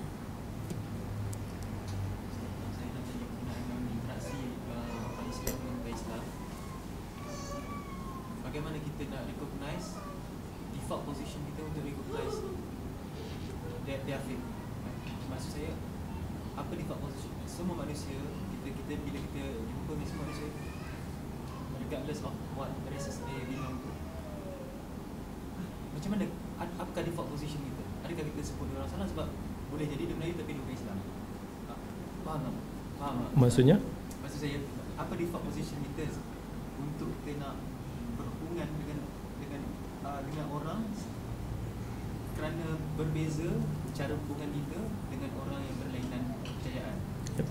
kan hmm. jadi adakah kita kena recognize orang sebagai muslim sebab semua bayi dilahirkan fitrah hadis nabi itu hmm. ataupun kita kena kita kena ada satu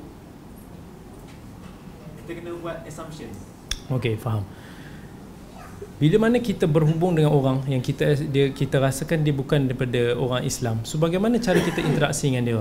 Kita tetap cara interaksi dengan mereka ini semua cara yang baik. Sama. Macam mana cara kita interaksi? Cuma orang Islam ni ada hukuk. Dia ada beberapa hak-hak yang perlu kita jaga. Misalnya Nabi wasallam sebut khas untuk orang beriman. Antara hakul muslimi alal muslimi sit. Antara hak orang yang beriman kepada orang yang mukmin tu bila mana kita jumpa kita bagi salam. Itu khas untuk orang yang beriman kita kita tolerate. Wa idza laqitahu fasallim alaihi wa idza stansahaka fansahu. Kalaulah mereka meminta nasihat kepada kamu kita nasihat dengan cara yang baik. Dengan jujur semua jangan sorok-sorok. Kalaulah idza marida fa'udhu. Kalaulah dia sakit kita ziarah dia visit dia. Dan kalaulah dia bersin maka dia cakap alhamdulillah kita sebut yarhamukallah dan kalaulah dia mati kita follow jenazah itu antara hak-hak yang khas menjadi keutamaan untuk orang-orang Islam. Tetapi bila mana kita berjumpa dengan orang non-Muslim juga, bukan bererti kita kena zalimi dia. No. Kita tetap laksanakan dia, laksanakan hukuk dia. Dia ada juga sebagai hak, sebagai orang masyarakat yang bersama, sebagai manusia, sebagai katakan jiran tetangga. Tak ada isu dekat situ. Sebab kalau kata kita kita berjiran, kita berjiran dengan seorang yang bukan Islam sekalipun. Macam mana kita nak interaksi dengan dia? Adakah kita tak boleh nak tegur siapa sangat dia ataupun kita nak segan-segan dengan dia? Eh tak. Tetapi mereka tetap mendapat hak sebagai jiran yang dalam Islam Allah dah sebut. Cuma kalaulah jiran tersebut seorang yang Muslim maka kat situ hak dia lebih kuat untuk nak kita jaga. Dia hak dia sebagai jiran wajib kita jaga. Hak dia sebagai seorang Muslim kita kena jaga tapi kalaulah jiran kita itu Muslim dan ada kaum kerabat, uh, maksudnya sedara mara kita, maka hak kat situ lebih kuat untuk nak kita jaga. Kita perlu jaga hak dia sebagai jiran, sebagai seorang Muslim, sebagai seorang sedara mara. Maka ketika itu sama je. Cuma dalam keutamaan certain-certain pihak, kita utamakan yang Muslim. Tetapi jangan faham bahawa orang yang bukan Islam ni kita kena bermuamalah dia dengan cara yang kurang elok dengan cara yang tak baik. Nabi sallallahu alaihi wasallam bila mana berhadapan dengan orang-orang bukan Islam ketika nak berdakwah adakah Nabi ada tunjukkan diskriminasi atau tidak? No sama. Bila mana orang yang datang Nabi senyum Nabi welcome Nabi ajar dia dengan perkara yang sebaik. Jiran dia sendiri pun buang macam-macam kat rumah Nabi buang duri buang perut buang isi macam-macam dalam rumah Nabi Nabi tak ada balas. Sebab Nabi tahu hak dia sebagai jiran wajib kita kena jaga. Walaupun apa sekalipun agama dia. Begitu juga hak seseorang tu sebagai agama. Ya Allah bagi tahu inna ja'alnakum syu'uban wa qabaila lita'arafu. Sesungguhnya Allah jadikan manusia ini pelbagai bangsa pelbagai jenis lah untuk kita saling kenal berkenalan. Maka kalau jiran itu Islam ni agama yang kafa'ah agama yang pandai balas budi. Apatah lagi kalau orang tersebut walaupun dia bukan Islam dia buat baik pada kita dia deserve untuk nak kita balas perbuatan dia dengan something yang lebih baik. Allah sebut dalam Quran idfa' billati hiya ahsan. Balaslah seseorang itu bagilah dia di something yang lebih baik daripada apa yang pernah dibuat pada kita. Dengan itu dengan akhlak yang sebegitulah kadang-kadang kita boleh berdakwah kepada dia. Hari ini tak semestinya kita nak berdakwah pada non muslim kita perlukan ilmu yang tinggi biarlah orang-orang yang ada specialize dalam bidang perbandingan agama ini dia akan pergi ke tempat-tempat yang lebih dalam. Dia akan berdialog dia akan dan sebagainya. Tetapi hari ini kita sebagai umat Islam kita boleh berdakwah kepada masyarakat kita dengan akhlak yang kita ada sebenarnya. Tapi malang sekali bila mana umat Islam hari ini hilang akhlak maka umat bukan Islam tak dapat nak recognize lagi. Begini ke akhlak sebagai seorang Islam Orang Islam lah yang banyak mencuri hari ni. Orang Islam lah yang banyak banyak isak dadah ke apa dekat negara kita ni. Orang Islam lah banyak terlibat jenayah itu, jenayah ini macam-macam, pecah rumah, bunuh dan umpamanya. Macam mana kita nak pamerkan kepada masyarakat keindahan agama Islam? Orang Islam juga senang untuk nak nak nak maki hamun, untuk nak kutuk orang-orang lain, bangsa lain, agama yang lain. Macam mana seorang yang bukan Islam nak judge Islam dengan sebenar-benarnya? Kita tak membantu mereka mempamerkan akhlak Islamiah. Dahlah kita tak ada ilmu, akhlak pun tak ada. Macam mana kita nak dakwah?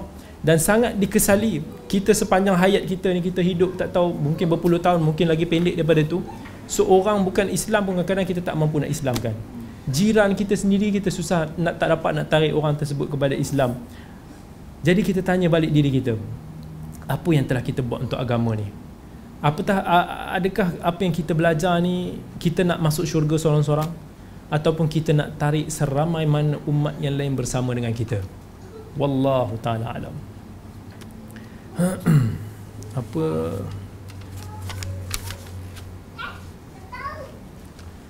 Apa nama saya tentang pendapat yang mengatakan bahawa ada larangan berpuasa sunnah? Puasa sunat sunat pada hari Sabtu hadis tersebut memang ada walaupun sebahagian ulama ada uh, pertikaikan dari segi beberapa sanad Nabi SAW bagi tahu janganlah berpuasa pada hari Sabtu tetapi ramai daripada kalangan ulama memahami tentang hadis Nabi melarang kita daripada puasa hari Sabtu jika kita hanya niat untuk nak berpuasa solo-solo. Macam tu. Saya saja nak puasa hari Sabtu je. Yang itu yang termasuk dalam tegahan dalam hadis Nabi SAW. Tetapi bila mana hari Sabtu tu berpuasa disebabkan ada sebab dia dan kena pada event-event tertentu yang kita nak puasa maka ketika itu dia dah terkeluar daripada larangan tersebut. Sebagai contoh, kalaulah Sabtu tersebut jatuh pada hari Ashura, jatuh pada hari Arafah, jatuh pada bulan Ramadan, jatuh pada hari kita nak kena nazar dan umpamanya ketika itu tak ada masalah disebabkan Nabi SAW antaranya sebut tentang hadis puasa Nabi Daud. Sebaik-baik puasa ialah puasa Nabi Daud yang mana dipuasa selang sehari kalau puasa selang sehari sehari puasa sehari tak puasa takkah akan kena hari Sabtu juga hari yang kita berpuasa? Mesti kena. Bahkan disifatkan Nabi SAW antara uh, uh, Nabi banyak berpuasa misalnya pada bulan Syaban pada bulan Zulhijjah hmm, akan kena pada hari Sabtu. Dan tak ada pun menukilkan Nabi SAW mengelakkan daripada berpuasa pada hari Sabtu jika puasa tersebut ada sebab dia. Kerana itu konteks hadis ini ialah Nabi menengah kalau kita nak puasa sunat saja hari Sabtu tanpa reason lain. Kalau ada sebab, maka ketika itu boleh untuk nak kita berpuasa pada hari Sabtu. Baik, soalan terakhir. Bagaimana sebagai seorang Islam menghadapi orang kafir yang resis terhadap orang Islam? Resis uh, maksudnya uh, kebencian bangsa ataupun agama. Okey, kita kena anggap kita kena sebagai seorang orang tu sebut orang bukan Islam kita ni orang Islam apa point daripada respon reaksi kita apa matlamat kita? Kita nak hukum dia ataupun kita nak betulkan kesilapan apa yang ada pada tanggapan dia. Kerana kadang-kadang orang tu jadi resis sebab kita juga sebab ada juga orang-orang kita yang resis. Kita bertindak resis kepada dia dah hidup dalam masyarakat yang sebegitu jadi dah ter, terpupuk kadang-kadang sikap resis tu pada diri dia. Dan kadang-kadang dia anti-Islam Dibenci pada Islam. Kenapa dia tak suka Islam? Sebab kita umat Islam tak tunjukkan Islam yang sebenar pada dia. Dia tak faham apa itu adab Islam yang sebenarnya. Dia hidup berjiran dengan orang Islam Tetapi dia tidak merasai nikmat sebagai seorang jiran kepada umat Islam. Dia tak rasa. Kalau kita kita kita masak lauk pauk lebih-lebih Kita tak bagi pun pada dia kita bagi pada jiran Islam saja sedangkan Nabi suruh tunaikan hak jiran yang umum pada orang Islam pada orang bukan Islam semua termasuk dan kalaulah orang tersebut berlaku resis, kita fikirkan. Bila orang tu resis, dia sama sahaja macam mana kalau orang tu, orang daripada mana-mana pihak mencaci kita, membuatkan kita sakit hati, maki, kutuk kita, kita sakit hati. Resis pun sebahagian daripada benda yang menyakitkan hati kita. So, how kita nak respon dia? Adakah kita nak respon dengan cara yang kasar? Ataupun kita nak tunjuk kepada dia bahawa Islam ini bukanlah Islam yang resis. Agama kita bukan agama Islam yang resis. Tengoklah kita tengok orang-orang umat Islam dulu. Siapa yang antara orang-orang yang, ter, yang masuk Islam yang terawal? Orang-orang miskin. Orang-orang yang susah. Sebab itulah orang-orang susah, hamba sahaya ni semua kena dera, kena kena seksa, kena macam-macam mangsa kekejaman ketika awal era Islam dulu. Kemudian masuk Islam daripada kalangan-kalangan VVIP, daripada kalangan orang-orang berpengaruh pun ada dalam Islam. Dalam Islam ada pelbagai warna keturunan. Salman Al-Farisi bukan daripada kalangan masyarakat Arab, Bilal bin Rabah hamba asalnya seorang hamba yang hitam legam kulit dia dan bila mana dia dah dipersaudarakan dalam Islam kita tengok betapa ukhuwah. Sampaikan satu kisah yang disebutkan walaupun dipertikaikan dari sudut sumber asalnya. Ketika mana Bilal di di di disalah di, di ter terkena kutuk oleh Abi Dhar yang pemarah. Abi Dhar tersebut ketika dia orang tengah discuss tak agak marah gaduh. Sampaikan tahap Abi Dhar tersebut dia ni anak si hitam. Jadi bila mana bila dengar perkataan resis tersebut dia pergi jumpa dengan Nabi mengadu kepada Nabi. Dan Nabi marah Nabi panggil Abi Dhar. Nabi kata sesungguhnya aku melihat masih ada lagi sikap jahiliah pada diri kamu. Sikap resis bila mana Abu Dhar kena tegur dengan Nabi macam tu dia sedar balik kesalahan dia. Dah terlajak marah dan umpama dia keluar. Nampak Bilal dia baring meniarap dekat atas tanah. Sampaikan dia kata dekat Bilal ya Bilal aku tak akan bangun. Selagi mana kau tak letak kaki hitammu atas pipi aku ni. Pijak kepala aku ni balik. Sebagaimana aku hina kau kau hina aku balik. Begitulah Islam sebenarnya menghapuskan sikap-sikap resis sebab Allah sebut inna akramakum indallahi atqakum. Semulia-mulia kamu di sisi Allah ialah orang yang bertakwa. Walaupun pada ayat sebelum tu Allah sebut inna ja'alnakum syu'uban wa qabaila lita'arafu. Sungguh kami jadikan kamu pelbagai bangsa pelbagai ini semua untuk nak kamu saling berkenalan. Kemudian Allah sebut inna akramakum indallahi atqakum. Tak kiralah kamu ni bangsa apa. Bangsa orang putih, bangsa orang hitam, bangsa orang sepet, bangsa orang coklat, sampai mana-mana bangsa sekalipun. Allah tengok yang semulia-mulia di sisi Allah ialah mereka yang bertakwa. Kalaulah kita boleh tunjuk kepada orang bukan Islam yang resis ni tadi, prinsip Islam sebegitu, walaupun mungkin kita tak dapat nak beletih pada dia dari sudut ilmiah, tapi kita respon dengan balasan yang baik dengan cara macam mana kita tunjuk bahawa kita umat Islam tidak resis walaupun dia resis Moga-moga Allah akan bagi hidayah kepada dia lambat laun. Tetapi kalau kita tak tunjukkan sikap macam tu secara ramai, kolektif, maka orang bukan Islam akan menyangka kita umat Islam adalah bangsa yang resis juga.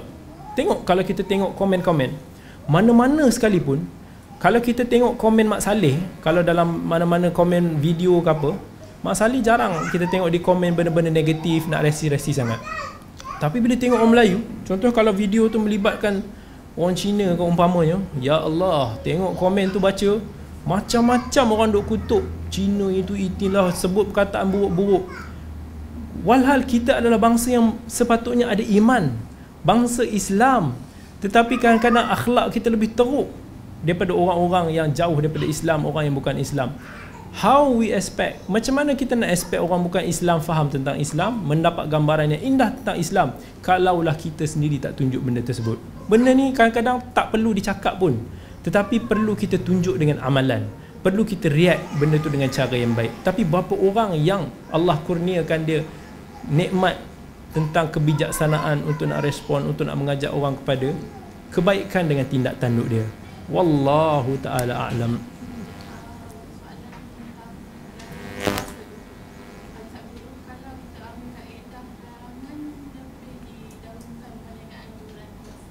Itu pendapat Syekh Al-Bani rahimahullah. Di antara yang mengatakan bahawa dia berpegang pada larangan berpuasa. Tapi jumhur, jumhur ulama uh, menyanggahi pendapat Syekh Al-Albani dalam isu ini dan melihat bahawa sebab dia mana dia bukan ada suruhan bukan ada larangan. Tetapi larangan tu sejauh mana kita nak faham dia punya larangan. Adakah dia berbentuk khusus? Adakah dia berbentuk umum ataupun dia boleh ditakidkan dengan dengan some uh, peristiwa some perkara-perkara yang lain? Sebab kat situ tak ada hadis yang menyuruh berpuasa secara sengaja pada hari Sabtu untuk nak kita dahulukan larangan daripada yang lain. So lebih macam ni kita memahami larangan itu sendiri so kalau kita tahu nas-nas yang lain kita tengok secara general umum-umum hadis tersebut menyebut bahawa potensial Nabi SAW untuk nak berpuasa pada hari Sabtu itu tinggi maka ketika itu kita boleh katakan larangan itu khas kalau kita nak spesifikkan pada hari-hari tertentu. Sebab tak ada tak ada nak canggah antara larangan dan tak larangan. So umum boleh cuma ada satu larangan. So macam mana kita nak faham larangan tu mengikut konteks dia? Banyak dalam dalam hukum hakam pun dalam fiqh pun ada banyak larangan macam tu tapi disebutkan ianya khas khas khas.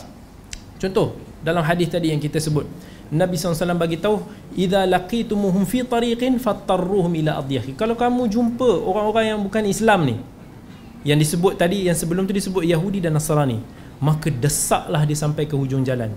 Macam mana kita nak faham hadis ni? Adakah kita nak kata bahawa yes bila kita jumpa di mana-mana orang bukan Islam tu kita kena tolak dia sampai ke tepi? No. Itu bercanggah dengan prinsip Islam keadilan Islam sama hatil Islam akhlak Islam nas-nas lain yang banyak.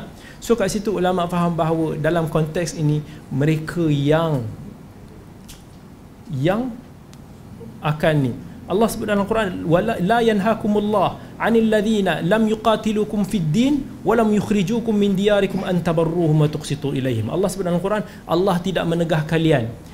Daripada untuk nak berbuat baik dan berbuat adil pada orang-orang yang tidak memerangi kamu dan tidak mengusir kamu keluar daripada daripada negeri kamu. So kalau orang tu tak me, me, mengacau kita, orang tersebut tidak mengganggu kita, maka kita perlu berbuat adil sama macam ni. So daripada nas-nas yang banyak ini, kita faham bahawa hadis ini khas untuk mereka yang tunjuk otai uh, tunjuk uh, dalam bab tersebut dia ingin menentang Islam tiba-tiba dia nak tunjuk kepala dekat negara Islam. Sebab tu bila mana kita nak faham satu hukum kita jangan tengok pada satu-satu satu hadis tapi kita tengok hadis-hadis yang lain secara kolektif dan barulah kita boleh faham kerana sebahagian hadis mentafsirkan um, uh, satu hadis-hadis yang lain. Wallahu taala alam. Kita jumpa lagi insya-Allah pada sesi yang akan datang. Wasallallahu ala sayyidina Muhammad wa ala alihi wa sahbihi ajma'ina. Walhamdulillahi rabbil alamin